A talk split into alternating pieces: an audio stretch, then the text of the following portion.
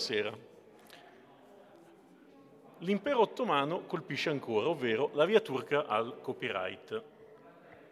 Di cosa parliamo? Eh, in un periodo fantastico per il cinema turco, ma direi in generale per il cinema, eh, diciamo un 20-25 anni, i turchi sono stati in grado, per una serie di motivi che vedremo, di prendere qualsiasi cosa che, aveva, che ha avuto successo nel mondo occidentale, parliamo di film, libri, serie tv, fumetti, e farne una loro versione senza pagare assolutamente nessun diritto d'autore. E sono uscite delle cose meravigliose che vi mostrerò. Eh, due piccole premesse prima di iniziare. Questa presentazione è divisa in due parti. La seconda parte doveva, doveva mm, tenerla eh, Marco Panvini, che purtroppo non, non, è potuto venire, e lo sostituirò indegnamente io. Eh, la seconda è che, come ovviamente potete immaginare, ci sono un sacco di nomi turchi. Io non ho più pallidino, non conosco una parola di turco, quindi sicuramente sarò, tutte le pronunce sono sbagliate. Mi scuso con gli eventuali turchi presenti in sala.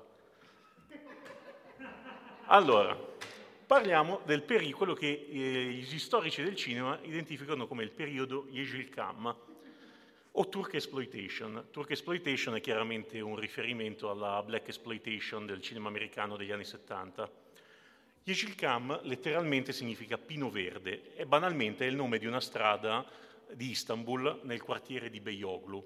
Agli inizi degli anni 50 in questa strada sono nate um, tutta una serie di case di produzione cinematografica a basso, anzi oserei anche dire a bassissimo costo, eh, che hanno poi dato via a questo periodo d'oro del cinema. Il periodo Yeşilkam viene, mh, di solito viene identificato tra la fine degli anni 60, quindi 1967 se non sbaglio viene eh, identificato come il primo film, fino alla metà degli anni 80, 1985-1986, anche se ci saranno degli strascichi fino al 1990.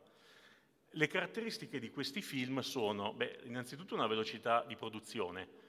Diciamo che nel giro di 15 giorni, 15-20 giorni, il film passa dalla pre-produzione alle riprese, alla post-produzione e va direttamente in sala, quindi velocissimi. Budget risicati, eh, io ho fatto un paio di conti, tenendo conto di inflazione e cambio valuta, parliamo di circa 50.000 euro attuali per girare un film. E soprattutto, come vi dicevo, la cosa più interessante è una totale mancanza di rispetto per trame, idee, colonne sonore, marchi registrati e alcune volte anche proprio spezzoni di film veri e propri. Ehm, come è stato possibile? Beh, perché essenzialmente in, uh, in Turchia, ora è piuttosto complicato capirne, capirlo perché ci sono pochissimi articoli che parlano di questa cosa e sono tutti in turco. Quello che ho fatto, io ne ho letti un paio usando Google Translate, è l'unica cosa che potevo fare. Non ci ho capito tantissimo. Diciamo che essenzialmente il, la, la linea guida era che una volta che un prodotto entrava in Turchia, i turchi diventavano una specie di patrimonio culturale della Turchia quindi ognuno ci poteva fare quello che voleva. Tutto questo, la pacchia, finisce nel 1986. Perché? Perché la Turchia, spinta dagli altri paesi, è costretta a varare una prima legge seria sul diritto d'autore. E quindi eh, finisce questo periodo, anche se in realtà eh, l'ultimo film del periodo Yeşilkam è del 1990 io l'ho visto, è una cosa terrificante, è un musical di, eh, basato su Psycho di Hitchcock. È una roba terrificante. Ed è concettualmente identificato come l'ultimo film del periodo Yeşilkam. Eh, no, è imbarazzante. È imbarazzante. E, ehm, io per, fare, per un mio gusto dell'orrido, più per prepararmi per questa presentazione, ho visto 30-40 film di questo periodo. Ne ho selezionati alcuni tra i più rappresentativi, non mi fa ridere, eh, tra i più rappresentativi. Allora, il primo di, che analizzeremo è, secondo me, punto, uno dei punti più bassi del periodo di Gilcam, perché c'è veramente una povertà di mezzi tecnica che è qualcosa di imbarazzante. Eh, Considerate che secondo me i filmini che girava Spielberg quando aveva 11-12 anni sono tecnicamente superiori a questa roba che è fatta da professionisti. E giusto per darvi la prima idea, oh, guardate che bello. Questo è, loca- è, proprio il logo dei titoli di testa. Eh? Sembra un lavoro di quelli che fanno i bambini dell'elementare educazione artistica. Allora, il film è Superman Don Urior, il ritorno di Superman traduzione letterale, del 1979. Allora, chi è il malato di mente che c'è dietro a sta cosa? È uno dei capisaldi del, um, del cinema Yijilkam, um, il Kunt Tulgar, nato nel 1948, tuttora vivente, anzi tuttora celeberrimo tra i fan uh, del, uh, del cinema turco va in giro a fare convention, eh, rilascia interviste, si è autoproclamato l'Orson Welles della Turchia, perché è attore, regista, produttore, sceneggiatore, e lui dice esattamente come Orson Welles. Vabbè, I risultati secondo me sono un attimino diversi, però lui è contento, io... Io non sono nessuno per contraddire il maestro. Eh, il suo film più celebre è roba, un altro film imbarazzante, su cui si potrebbe fare un panel a parte, che è Tarzan, Uomo impavido del 1974, dove ci sono proprio intere scene. Metà film è esattamente il Tarzan degli anni 30 di Wes Müller, in cui vengono tagliati tutti i primi piani e vengono rigirati con attori turchi. Il resto è esattamente il film di, de, del 1932-33, non mi ricordo. Eh, lui è figlio d'arte, Tulgar, il padre aveva una casa di, eh, produ- di distribuzione, scusate, di distribuzione di film esteri. Lui, appena ha la maggiore età, sube- ehm, inizia a lavorare insieme al padre, poi il padre si ritira, lui subentra e trasforma la casa di distribuzione in una casa di produzione cinematografica. Nel 1978 si trova a Parigi per un, um, per un festival del cinema e vede il film di Richard Donner, eh, Superman ne resta estasiato, è, resta innamorato veramente di questo film e decide di farne una sua versione, una versione turca. Ovviamente ha bisogno di un attore di peso per interpretare un personaggio complesso come Clark Kent barra Superman. E chi chiama? Beh, chiama un suo amico perché cioè, non è che è un magna magna solo in Italia, anche in Turchia è così, eh? E chiama Asim Demircioglu, che sapeva, è talmente famoso non sappiamo manco quando è nato eh, Tulgar ci dice che dovrebbe, dovrebbe, essere nato tra il 1955 e il 1958, la data non, non è certa, purtroppo scomparso nel 2003, sempre Tulgar ce lo, ce lo dice, è praticamente il figlio di una coppia di amici del padre. Lui partecipa, eh, Tulgar lo conosce perché partecipa come comparsa da, da ragazzo in un western che eh, gira Tulgar nel 71. Ora, io mh, sono l'ultima persona che può parlare per certe cose. Mh, Tulgar dice in un'intervista che lo, lo ingaggia per il fisico sta, statuario. Ora, io questo fisico statuario sinceramente non l'ho visto, però lascio giudicare a voi. Per il film adotta il nome d'arte di Typhoon Demir, che letteralmente significa tifone d'acciaio, e si diverte, lui si diverte tantissimo in questo film, gli piace la vita dell'attore decide di diventare attore professionista e sempre nel 79 gira un altro film, stavolta di genere drammatico, ma che è un flop colossale. Lui viene deriso, penso, probabilmente da tutto il cast e da tutto il set, e si ritira immediatamente dalle scene subito dopo aver girato quest'altra monnezza e non ne, non ne sapremo più niente. Così, nota di colore. Eh, mentre gira il ritorno di Superman, eh, lui sta svolgendo il servizio militare di leva nell'esercito turco. Per liberarsi, eh, lui aveva bisogno di almeno una settimana, sette giorni per effettuare le riprese. Per liberarsi eh, inventa una palla, ovvero dice che il padre è in ospedale ricoverato in fin di vita, presenta un falso certificato medico rilasciato non sappiamo come, e l'esercito gli concede dieci giorni di licenza per um, uh, gravi motivi familiari. Ora, uh, non sappiamo se l'esercito ha mai scoperto la frode, io spero di no, anche perché tuttora, e non voglio immaginare negli anni 70, nelle forze armate turche c'erano le pene corporali. Quindi io spero per il buon Demircioglu che non l'abbiano mai scoperto. Allora, la trama. Beh, la trama non è che sia, almeno nella prima parte del film, non è che brilli per originalità, come potete immaginare. È la classica origin story di, di Superman.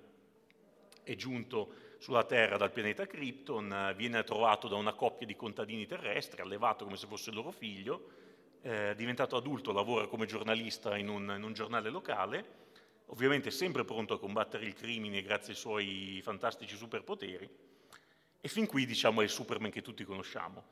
La, la cosa terrificante arriva nel, nella seconda parte del film, eh, dove Tulgar proprio tranquillamente ammette che la seconda parte del film è palesemente copiata da Adventures of Captain Marvel, cioè un, non è neanche un film tra l'altro, è un serial in 12 puntate della Republic Picture del 1941. Ah, per intenderci, Captain Marvel non è il Captain Marvel di adesso, ma è quello che adesso conosciamo come Shazam. Tulgar ammette tranquillamente in interviste che era il suo film preferito da ragazzo e quindi la seconda parte del film, dove c'è la, la trama vera e propria, è esattamente copiato parola per parola, dialogo per dialogo, addirittura inquadratura per inquadratura, dalla parte centrale di Adventures of Captain Marvel. Ma quando dico inquadratura per inquadratura, cioè sono serio, eh? Cioè, questo è veramente, eh, è veramente letteralmente il film di, del 41 rifatto prendendo, cambiando Shazam e mettendo Superman come protagonista. Poi se vogliamo parlare dei mirabolanti effetti speciali, eh, parliamone. Allora, per gli effetti speciali, Tulgar requisisce il Ken della figlia. Ma ce lo requisisce proprio urlando, io te l'ho comprato, io me lo riprendo chiede, cioè chiede, ordina alla moglie di realizzare un costume da bambola da poter uh, applicare a Superman. Incolla due bei fili di nylon, uno alla testa, uno ai piedi della, della bambola, lo piazza davanti a uno sfondo, a uno schermo dove eh, poter far mandare in sovraimpressione sfondo, posiziona fuori cama un bel asciugacapelli per fare lo svolazzamento del mantello e il gioco è fatto. E adesso arriviamo al meglio. Vediamo una bella clip, così per dare un'idea della, della monnezza che hanno fatto. Ah, colonna sonora ovviamente è copiata, è, proprio, è quella di, del film di Donner, non pensate che, che si mettano a realizzare colonne sonore originali. Ecco il fisico statuario.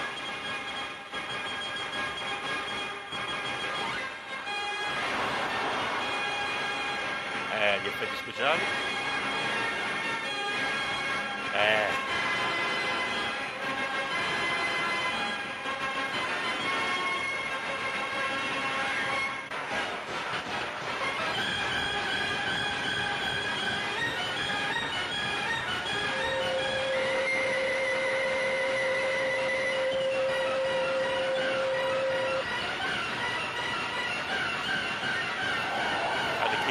Montaggio serrato.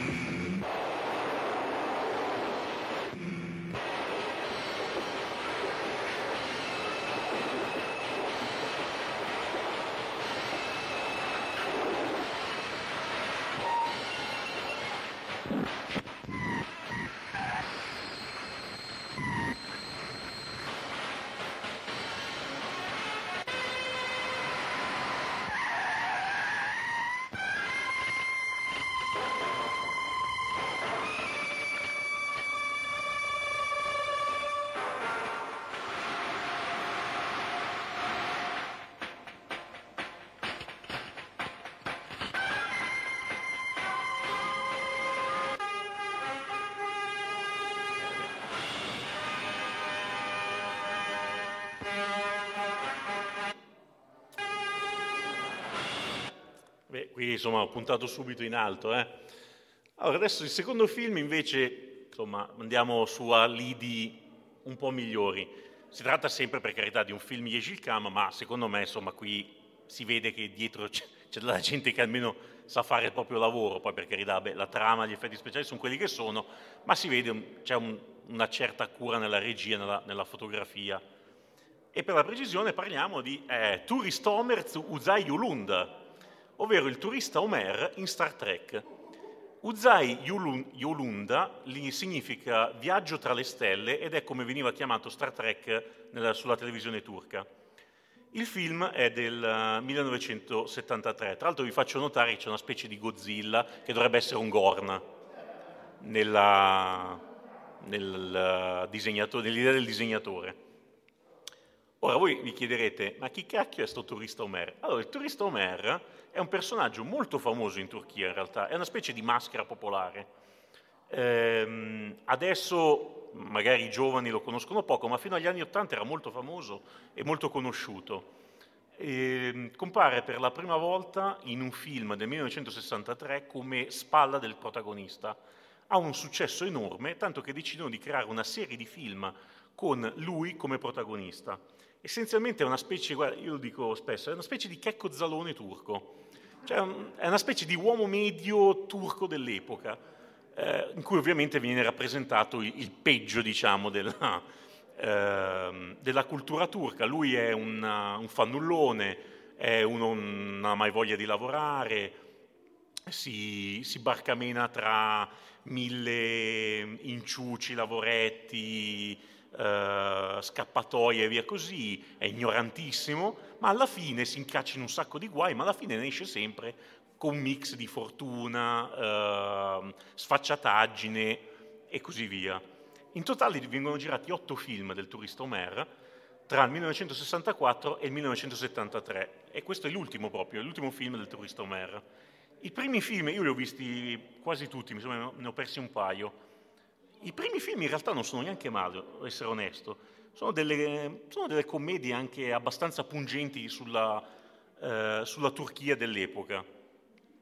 Poi dagli anni 70 in avanti eh, vira proprio decisamente verso il classico film Yeşilkam, vengono presi delle, dei film celebri e ne viene fatta la parodia pure semplice. Ce n'è uno dove lui fa la parodia di 007, ce n'è un altro che praticamente è la parodia di eh, L'uomo che sapeva troppo di Hitchcock. I film, infatti, gli ultimi 3-4 film sono dei flop al botteghino e già prima di iniziare a girare questo loro avevano deciso che sarebbe stato l'ultimo, un po' per gli scarsi risultati, un po' anche perché sia il creatore del personaggio e l'attore che lo interpretano si erano un po' stancati, però decidono di chiudere col botto, ha detto ah, chiudiamo con un bel film di fantascienza in quel periodo in Turchia andava di moda, eh, andava, aveva un buon successo Star Trek e quindi decidono di, mm, di eh, ambientare l'ultima avventura del turista Homer nel mondo di Star Trek. I, mm, il creatore e nonché il regista è Ulki Saner e l'attore è Sadr Lisik. Sadr Lisik in realtà, ora nella clip che vedrete vedrete che insomma è chiaramente un, una commedia, quindi è, ma Sadr Lisi che è, un, è una, un signor attore, ha una solida formazione teatrale, ha aperto una scuola di recitazione a Istanbul che c'è tuttora ed è eh, intitolata a lui. La, si, decide la, si, decide di usare la trappola umana, l'episodio della, serie, della prima stagione della serie classica, come base per il film di Turista Omer. Come vi dicevo, come per praticamente tutti i film del periodo di Yeşilkam, i nomi, i set, gli uniformi, eh, i personaggi stessi, con piccolissime differenze, sono presi pari pari dalla serie di Roddenberry. Come potete vedere, giusto, c'è, qualche, c'è, qualche, cambiamento che non capisco, tra l'altro non so bene il perché, nel colore delle uniformi, ma per il resto, come vedete, i set, uniformi, il, um, il make-up del, del mostro di sale, è quello. La trama, almeno iniziale, i primi 20 minuti di film, sono pari pari il, uh, l'episodio della serie classica, come lo conosciamo noi. L'Enterprise arriva sul pianeta M113, a portare rifornimenti al professor Crater, che è un ex, eh, del, e alla moglie Nancy, che è un ex del dottor McCoy. e mentre sono in missione appunto sul pianeta alcuni membri dell'equipaggio vengono uccisi da Nancy, che in realtà non è Nancy ma è una creatura mutaforma che necessita di sale per sopravvivere. Piccola nota tecnica, le riprese del, del film per girare gli esterni di, del pianeta M113 hanno girato le rovine di Efeso, che insomma hanno il, il loro perché. Ho Dopo una ventina di minuti compare il nostro bel turista Omer, che come al solito si è cacciato in, fam- in, una, in uno dei suoi tipici guai. È uscito una sera con una ragazza figlia di immigrati siciliani. Non sto scherzando, è così. Ovviamente si è compromessa, la ragazza è, stata, è irrimediabilmente compromessa, quindi i genitori, del, i parenti della, della, della ragazza vanno a prenderlo e lo minacciano con delle armi perché deve assolutamente sposare la figlia per porre riparo. Eh, sì, c'è un filo di, di, stereotipi, ma un filo, eh. Nel frattempo torniamo a bomba sul pianeta M113 dove il professor Crater, che in questo film è anche un valente inventore, ha inventato una specie di teletrasporto modificato con cui pesca nel continuum spazio-temporale il primo sfigato che gli trova e ovviamente è il turista Omer, che viene teletrasportato dalla Turchia del 1973 sul pianeta M113, così debotto senza senso. Che quindi lui si salva dalla cerimonia nuziale con la ragazza siciliana, ma viene indicato da Crater come il colpevole degli omicidi ehm, ai danni dell'equipaggio dell'Enterprise. Quindi viene consegnato a Spock, a Kirk e Spock e portato sull'Enterprise. Ovviamente quando è sull'Enterprise con i suoi, i suoi, modi di fare, il suo buonsenso da, da zoticone, chiamiamolo, aiuta a indirizzare l'equipaggio verso chi è il vero colpevole, cioè la creatura mutaforma. Tra l'altro nel film non c'è solo la trappola umana, ma ci sono anche degli, dei, dei, riferimenti agli androidi del dottor Kirby, infatti che sono, il professor Crater ha dei, degli aiutanti androidi che ricordano molto quelli dell'episodio del dottor Kirby, e Arena è, è il duello. Infatti a un certo punto, così debotto anche qui senza senso, c'è una lotta con, la, con le Lirpa tra Kirk e Spock che non si capisce bene il perché. Quello sempre nel, nel, nell'idea dei turchi dovrebbe essere un Gorn. Vabbè, questo ci avevano in, uh, in magazzino. E andiamo subito a bomba con le clip. La prima clip non c'è il turista Omer, ma è giusto per farvi vedere quanto è simile alla, all'episodio della serie classica. E anche qui, ripeto, noi ci scherziamo, ridiamo, eh, la, la, clip fa ovviamente ridere, però se la comparate con quello che avete appena visto prima di Superman, qua insomma almeno si vede che dietro la macchina da presa c'è qualcuno che il suo lavoro lo sa fare, ecco. Oh, scusate.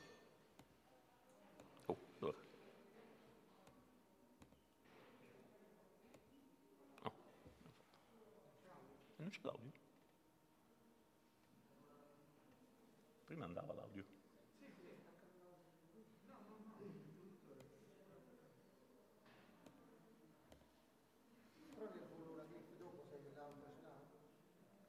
L'ho provato stamattina c'era.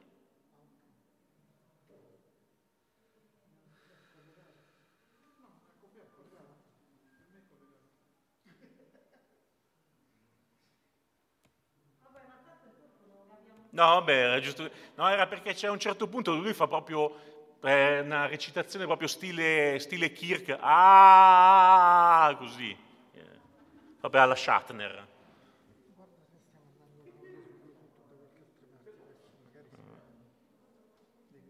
Sì, sì. Guardate un attimo.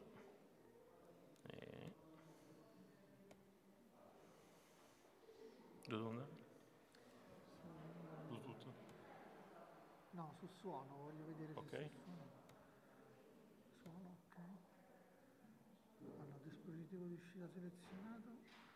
Vediamo un attimo. Non... un output device sarà quella? Ah, proprio mandavo. Eh sì, no, infatti. Riprovo? Eh, non c'è qui test, fai un attimo l'uscita, okay. c'è il testino per vedere se... Tasca mixer integrato. Bluetooth. E quindi dovrebbe andare, non si sa. Non so. Ah, eh, Scusate, torno a bomba, non so come mai. Doctor! Vurun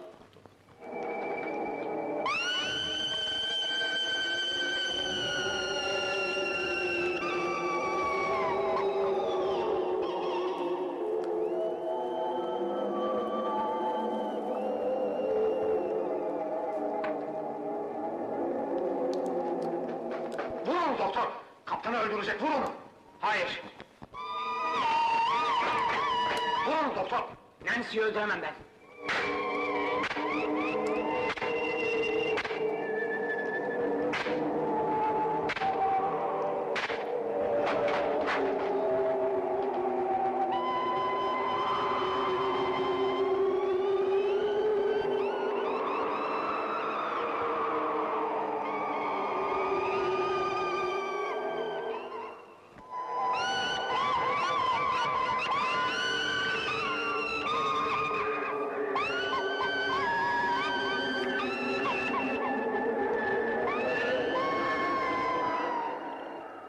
Mi doktor?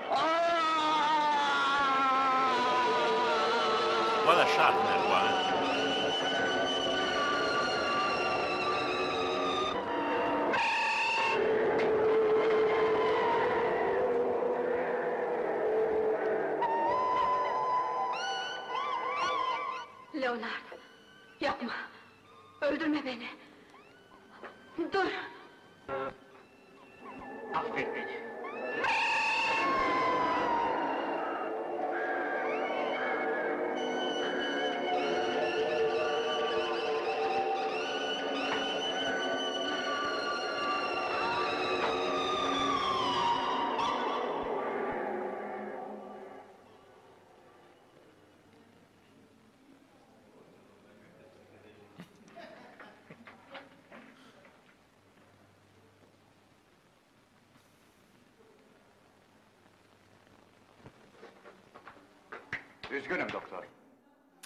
Adesso invece arriva la clip con, eh, con il turista Homer. Galaksiden gelmiş olmalı. Tepkileri insanınkini andırıyor ama anası başka, babası başka gezegenden olmalı. Hop hop hop hop. Beni bilmem ama senin herhalde annen başka gezegenden. Baban da keçi gezegeninden. Ne haber öyle mi doktor? Şeceresini saydım bozuldu deve. Doktor ben bu işin içinden çıkamıyorum. Bunu kaptana rapor etmeliyim. Önce kim olduğunu anlayalım Yok valla kafa kağıdım yanımda değil ama affedersin ben Ömer turist Ömer yani. Şu elini ver bakayım. Elinizi sıkmak istiyor. Zıt, yazıhaneye gel. tak yedi.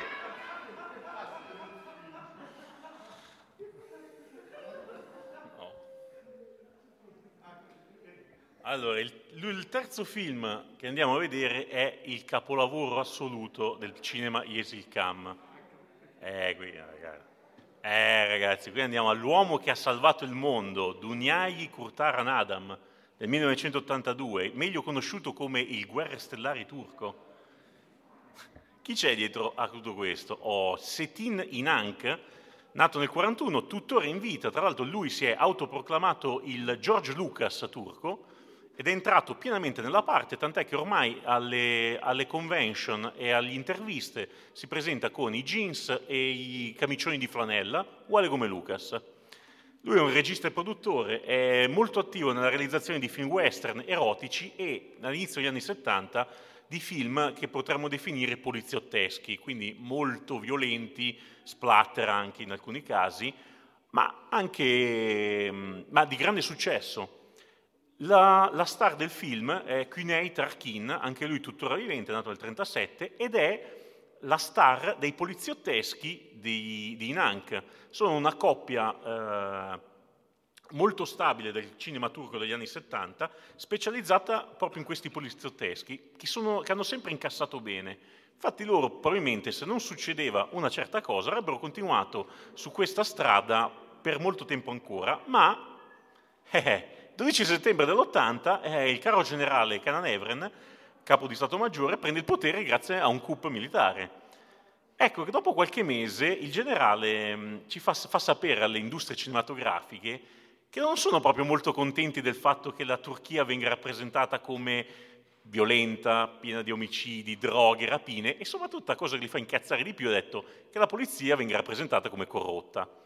Allora Inank, che non è stupido, eh, ha un ottimo fiuto e soprattutto è molto sensibile a capire dove tira il vento, cestina immediatamente le, le sceneggiature di film poliziotteschi e spinto dal successo nei cinema turchi, ma in generale nei cinema mondiali, di guerre stellari, decide di realizzare un film di fantascienza. Tra l'altro, nelle intenzioni iniziali, il film doveva essere un colossal, non doveva essere un film Yeşilkam. Inank stanzia 5 milioni di lire turche, che per l'epoca era più del doppio del budget di una normale produzione turca. Attenzione, non di una produzione a basso costo, di una produzione normale vengono allestite scenografie e mock-up di astronavi a Kilios, che è una cittadina 10, 10 km a nord di Istanbul sulla costa. Ma lì veramente è, questa è sfortuna, una tempesta gli distrugge, irradia al suolo completamente il set, gli distrugge completamente i mock-up e lui finisce veramente sull'orlo del fallimento. Ma, si, ma non è che si, si, perde d'animo, ma quando mai? Allora si piazza, il nostro caro Inanche, si piazza davanti alla, alla casa di distribuzione di Guerre Stellari in Turchia e offre a tutti quelli che entrano e escono una mazzetta se gli fanno avere una copia di Guerre Stellari. Alla fine, per una cifra a noi sconosciuta, un magazziniere accetta e gli molla la copia. Lui che fa? Se la prende, se la porta in studio, taglia tutte le scene che gli possono interessare, che sono essenzialmente tutte le scene di combattimento nello spazio, e le monta nel suo film. C'è un piccolo particolare che Guerre Stellari è girato con lenti anamorfiche, il suo film no. Quindi quando tu proietti una roba girata in anamorfico con un proiettore normale, gli effetti sono questi. Cioè la morte nera diventa un uovo di Pasqua, i caccia sono degli specie di Boba 4, però non, in anche queste sono sottigliezze, non è che sta dal capello. Eh. Parliamo della storia. Allora, la storia in realtà non è che c'entri molto con Guerre Stellari. Ci sono questi due amici, fraterni, eh, eroi della, uh, della flotta spaziale terrestre, durante un combattimento la loro astronave viene danneggiata e precipita su quello che poi più tardi si scoprirà essere una Terra proveniente da un universo parallelo. In questo universo parallelo la popolazione terrestre è stata soggiogata da questo simpatico personaggio che vedete in basso a sinistra, che sarebbe lo stregone supremo, che ha assoggettato al suo volere tutta la popolazione terrestre schiavizzandola, grazie alla sua armata, di cui poi parleremo tra poco. E ovviamente c'è una debole ma iniziale resistenza, movimento di resistenza che potremmo chiamare alleanza ribelle, che eh, aiuta i due naufraghi a, a scampare alle grinfie della, dell'esercito nemico, li cura e loro ovviamente decidono di schierarsi con gli oppressi per guidare la resistenza e sconfiggere lo stregone. Per sconfiggere lo stregone hanno bisogno di due artefatti, uno è il, il cervello d'oro, l'altro è la spada, del, la spada suprema, no, la spada del potere, pardon, la spada del potere, che devono essere fusi insieme per dare vita all'arma definitiva che sconfiggerà lo stregone. Allora, parliamo dell'armata del, del, del malvagio, del villain. Dato che soldi non ce ne stavano più, si saccheggia quello che ci sta in magazzino. Allora, praticamente l'armata è composta da, da specie di Cylon, perché è la cosa che forse più si avvicina, da Robby il robot del pianeta proibito, mummie, scheletri, zombie, ninja e queste specie di, non si è ben capito, sono yeti, orsi, colorati, non sappiamo cosa siano, Comunque c'è un putpuri di roba, tutto quello che aveva in magazzino, via, e via, alla via così. Non si, non si limita a copiare Guerre Stellari, Guerre Stellari compare nei primi dieci minuti.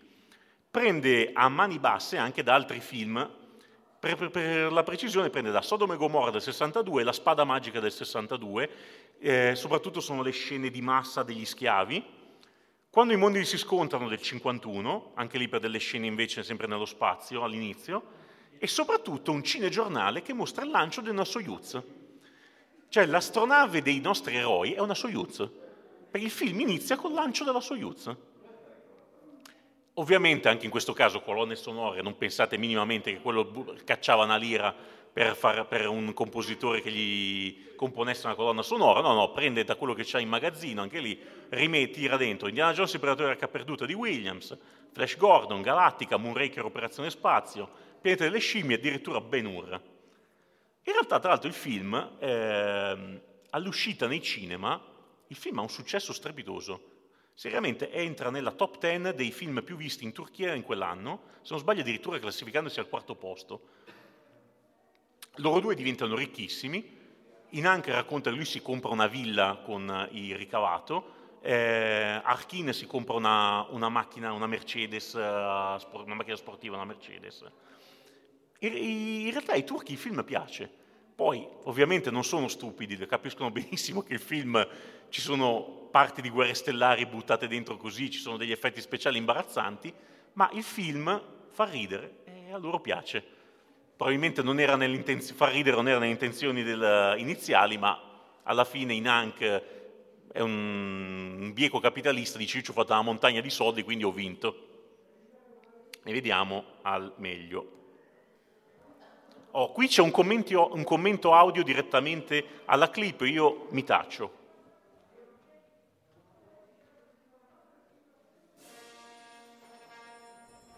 Kant Film proudly presents the early masterpiece of sci-fi filmmaking, Turkish Star Wars, Kühnet Arkin and Aytekin Akaya. Turkish Star Wars. Superimposed onto original scenes from Star Wars our heroes end up being shut down and crash on a strange planet. As they explore the area, they realize they are actually in Egypt? Okay. Right from the start, they are being attacked by a multitude of enemies knights, mummies, zombies, mutated Elmors, Battlestar Galactica guys, this furry thing, and even nunchucks. And they are all controlled by the ultimate evil, the Turkish version of Darth Vader. This guy. Wait a minute. Isn't that his belt on his head there, that spiky thing? Well, he still looks more intimidating than Kylo Ren. An enemy so dangerous, he turns Robbie the friendly robot into a total asshole. Turkish Star Wars. To defeat this evil, our heroes have to undergo a training so brutal it makes Rocky look like a little bitch. Hey! Hey! Hey! Hey! Hey! Hey! By using the ingenious method of tying giant rocks to their feet, it gives them the ability to defy gravity and jump like bunnies. Turkish Star Wars. A film that has it all. Dramatic fight scenes. Stolen music from at least six different films. Love. Their only chance of survival is to find the golden brain that is missing from the film. And to get that, they have to obtain the golden kebab skewer. Things become really intense when they take his girl and capture his friend by wrapping some loose telephone cables around his head. In order to overcome this evil, our hero melts down the golden kebab skewer which looked pretty crappy to begin with anyway, and turns it into these extremely cool looking golden gauntlet boxing gloves. Fighting hundreds of enemies, our hero gets so mad that he literally rips off everyone's head. I mean, look at this shit. Holy crap. This guy is seriously pissed off. In the final dramatic showdown, he is chopping Turkish Darth Vader in half using amazing camera tricks by blackening out one half of the screen. Turkish Star Wars. Watch it with subtitles or not. It doesn't really make a difference in understanding the film. Turkish Star Wars. Watch this masterpiece now on YouTube. Preferably with a tasty kebab as an appetizer.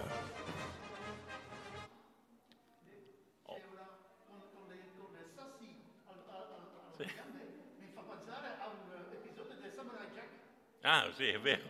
È Quando vero. si, quando si eh, conoscono la situazione fare un grande Salto, sì. salto, sì.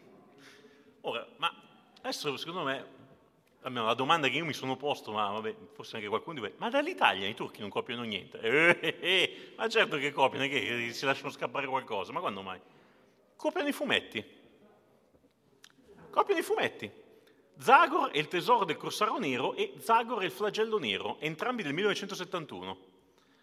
Allora, giusto, io immagino che qua sappiate tutti benissimo chi è Zagor, però così, giusto per... Zagor è un fumetto pubblicato dalla Bonelli, è creato da Gallieno Ferri Fergal e da Guido Nolitta, Bonelli. Debutta nel 61, ancora in produzione. A metà degli anni 60 sbarca in Turchia con un buon successo. La cosa attira la Tual Film di Hasan e Ridvan Tual, rispettivamente padre e figlio. Nel 71, a distanza di pochi mesi, girano due film su Zagor. Il primo, Zagor e il tesoro del Corsaro Nero, è Paro, Paro, Paro, le Iene del Mare, ovvero l'albo numero 24. Il secondo, invece, è uno strano miscuglio di due, due albi distinti, che tra l'altro c'entrano anche poco l'uno con l'altro, infatti il secondo film non è che è molto chiaro.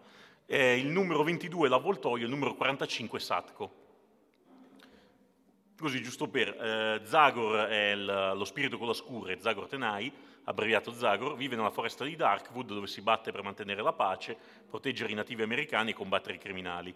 È figlio di uno spietato ufficiale di cavalleria che in seguito alla morte di sei genitori durante una- un agguato degli Abenaki viene trovato e cresciuto da un trapper. Le sue avventure sono ambientate nei territori del nord-est degli Stati Uniti alla metà dell'Ottocento. Il suo fedele spalla è un messicano di nome Chico Felipe Cayetano López Martínez y González, ovvero Chico, che è un formidabile mangiatore e bevidore, perennemente al verde, incallito truffatore, finisce spesso nei guai.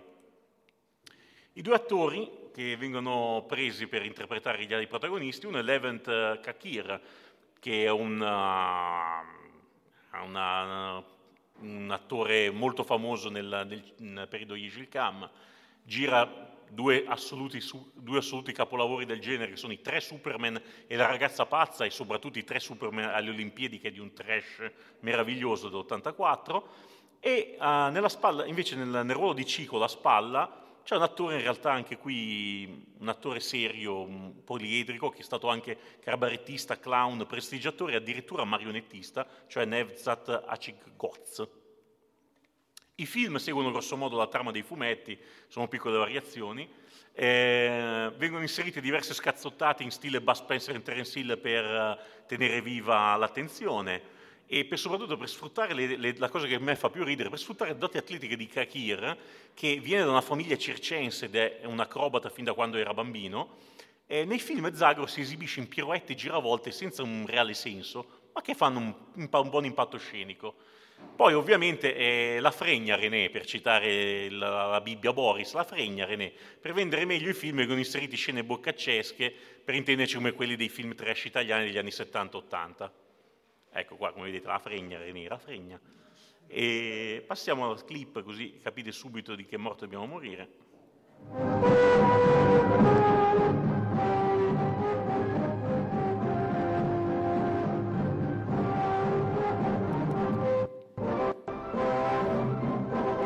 La chiamai? Corvere!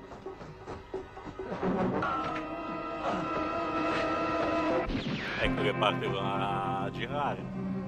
Yeah.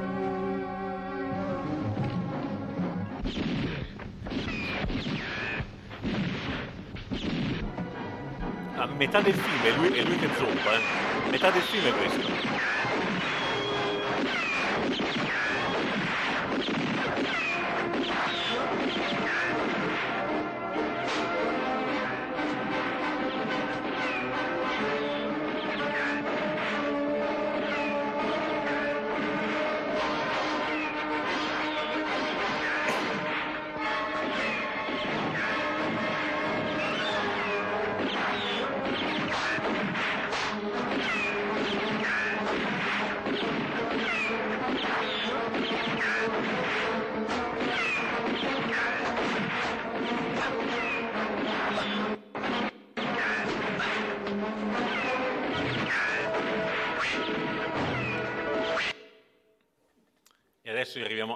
Preferito, sia perché io da, da bambino adoravo il fumetto e sia perché è veramente uno dei film più divertenti della- del, del periodo. Parliamo di Captain Swing, Kurkusuz Captain. Per chi eh, se lo ricorda era comandante Mark dei Lupi dell'Ontario, ovvero capita- come viene conosciuto in realtà nel resto d'Europa, Capitano Swing. Il film è del 71. Corcusuz Captain significa letteralmente capitano intrepido. Così, giusto, piccola nota bibliografica. Comandante Mark è un fumetto pubblicato dalla Bonelli all'interno della nuova collana Araldo dal 66 al 90 per 281 numeri. È creato da SGS, nome d'arte del trio di autori Sinchetto, Guzzone e Sartoris, che sono specializzati nei fumetti di ambientazione western. Eh, altri loro grandi successi sono Capitan Mickey e Grande Black, Black Macigno. Per le ambientazioni attingono a piene mani dal Grande Black. Infatti le avventure del comandante Mark e dei suoi lupi dell'Ontario si svolgono durante la guerra d'indipendenza americana nella regione dei Grandi Laghi.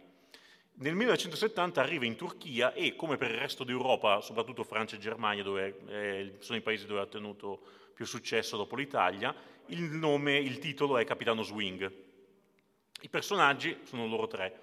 Il comandante Mark, che appunto è il comando ufficiale comandante dei lupi, è rimasto orfano in seguito a un naufragio, viene allevato da una tribù di nativi americani. Diventato adulto, sposa la causa dell'indipendenza dei patrioti americani e forma un suo reggimento di volontari chiamato appunto i Lupi dell'Ontario. Suo miglior amico è mm, Mr. Bluff, che è un ex corsaro, amico del padre del comand- di, di Mark, eh, robusto, calvo, una folta barba ispida, amante del buon cibo e del buon vino, oltre che inguaribile seduttore. Ha un cane pelle e ossa di nome Flock che in ogni albo puntualmente morde il di dietro dei Gufo Triste, che è il terzo eh, personaggio. Eh, capo supremo delle, tri- delle quattro tribù dei Grandi Laghi, trisnipote di un potente stregone, cosa che Gufo Triste tiene a ribadire in ogni albo, è saggio, pessimista e misogino. Il film segue pedissequamente l'album numero 8, Mr. Bluff, dove Mr. Bluff viene catturato dagli inglesi e torturato. Comandante Mark e Gufo Triste, oltre che liberarlo, devono anche scoprire chi è la spia che ha venduto il loro amico alle giubbe rosse. Il film viene prodotto dall'Asir Film, casa di produzione attiva tra il 65 e il 73, specializzata in commedie e film d'amore. Nel 70 vira verso i film di Cappa e Spada. Alla regia, tra l'altro, un signor regista, cioè Tunk Basaran, nato nel 1938, morto nel 2019. Eh, Basaran a- agli inizi degli anni 80 si affrancherà dalle produzioni a basso costo e diventerà un regista di film impegnati. Io direi che il, il suo film migliore e anche quello più conosciuto al di fuori dalla Turchia è Non sparate agli aquiloni dell'89. Tra l'altro negli ultimi dieci anni di vita è stato direttore artistico dell'Istanbul International Film Festival, quindi insomma il cast è veramente azzeccatissimo, davvero. per chi ha letto i fumetti è, è- è davvero palese la cosa. In Turchia infatti viene presentato come un fumetto dal vivo. I tre attori che vengono scelti per interpretare i protagonisti sono Sally Gooney, Ali Sen e soprattutto veramente quello che regge il film, un meraviglioso Suleiman Turan nei panni di uno stralunatissimo gufo triste che è la, è la- la- la spalla comica del trio. Anche in questo caso, come nel film di Zagor, solite scazzottate. Immancabili le situazioni boccaccesche lasciate alle grazie di Gulkun Erdem, che è l'interprete di Betty. Betty sarebbe la locandiera di Forte Ontario e la gelosissima fidanzata del comandante Mark. Sono parecchie anche le gag di comicità fisiche, quasi tutte opere di Gufo Triste, come ho detto, la spalla comica, anche nei fumetti questo, soprattutto per gli appassionati di storia militare, qui ce ne sono, sono delle uniformi inglesi, mai vi- ma veramente una roba, sembrano gli Umpa Lumpa, però vabbè, questi ci avevano. Cioè, eh, queste sarebbero le uniformi inglesi, vabbè. Vabbè, la fregna sempre René, mi raccomando. Eh? Sì, a, po- a posto sì, sì, vabbè, per gli standard dell'epoca era già roba grasso che cola, eh.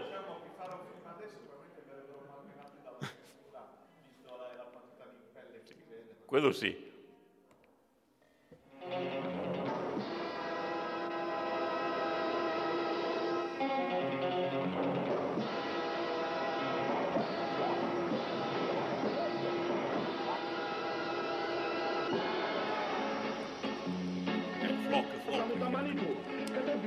sama sama.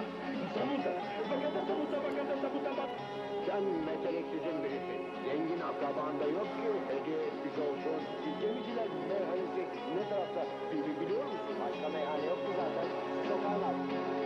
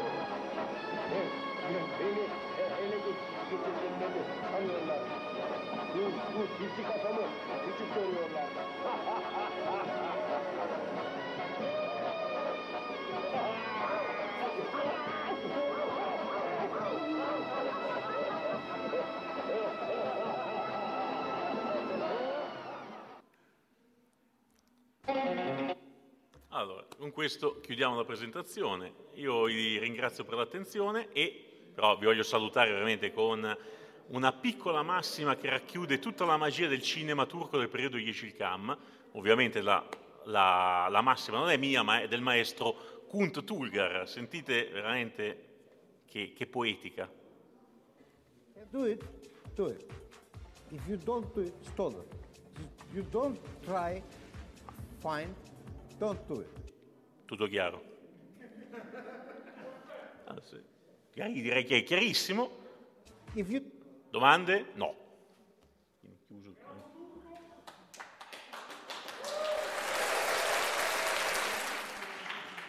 5 minuti, 6 minuti d'anticipo.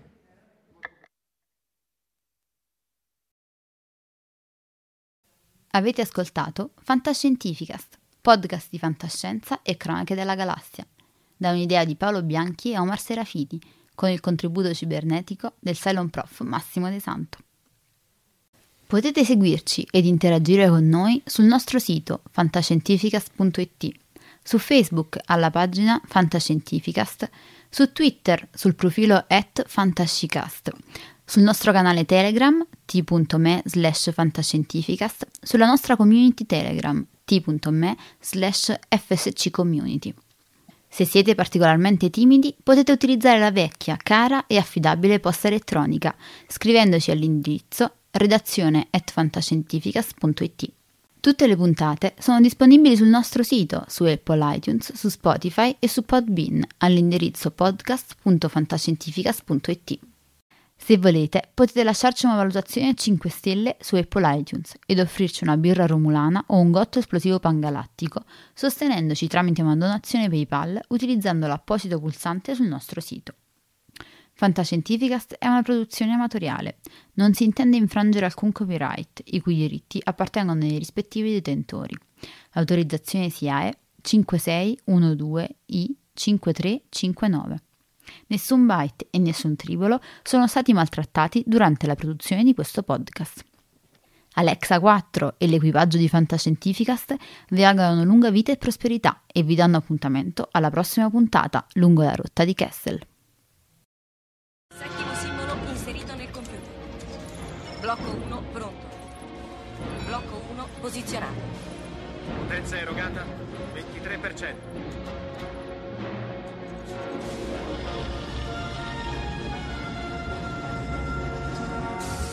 Così. Blocco 2 è pronto. Attivato. Blocco 2 posizionato. Siamo al 35%. Arme rosse, evacuare l'area intorno allo Stargate. Liberata l'area, torniamo da voi, chiudo le porte. Andiamo, sbrigatevi. C'era quello sotto la grande pietra. Sì. Mio padre lo trovò nel 1928. È fatto di un minerale che non si trova sulla Terra. Blocco 5 posizionato. 75%. Blocco 6 pronto.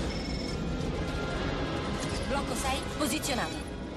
Non eravamo mai riusciti ad andare oltre nella sequenza.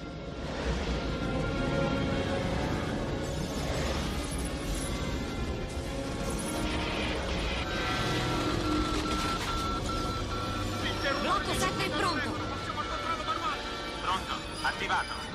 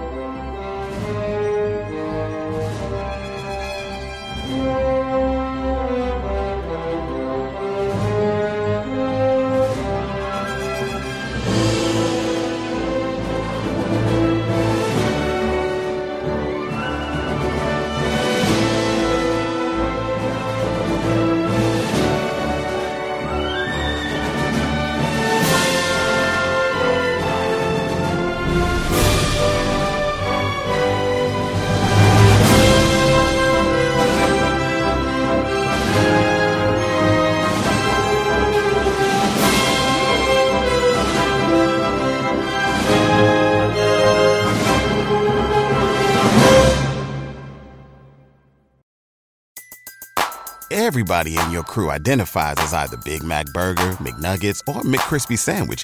But you're the filet fish Sandwich all day. That crispy fish, that savory tartar sauce, that melty cheese, that pillowy bun. Yeah, you get it.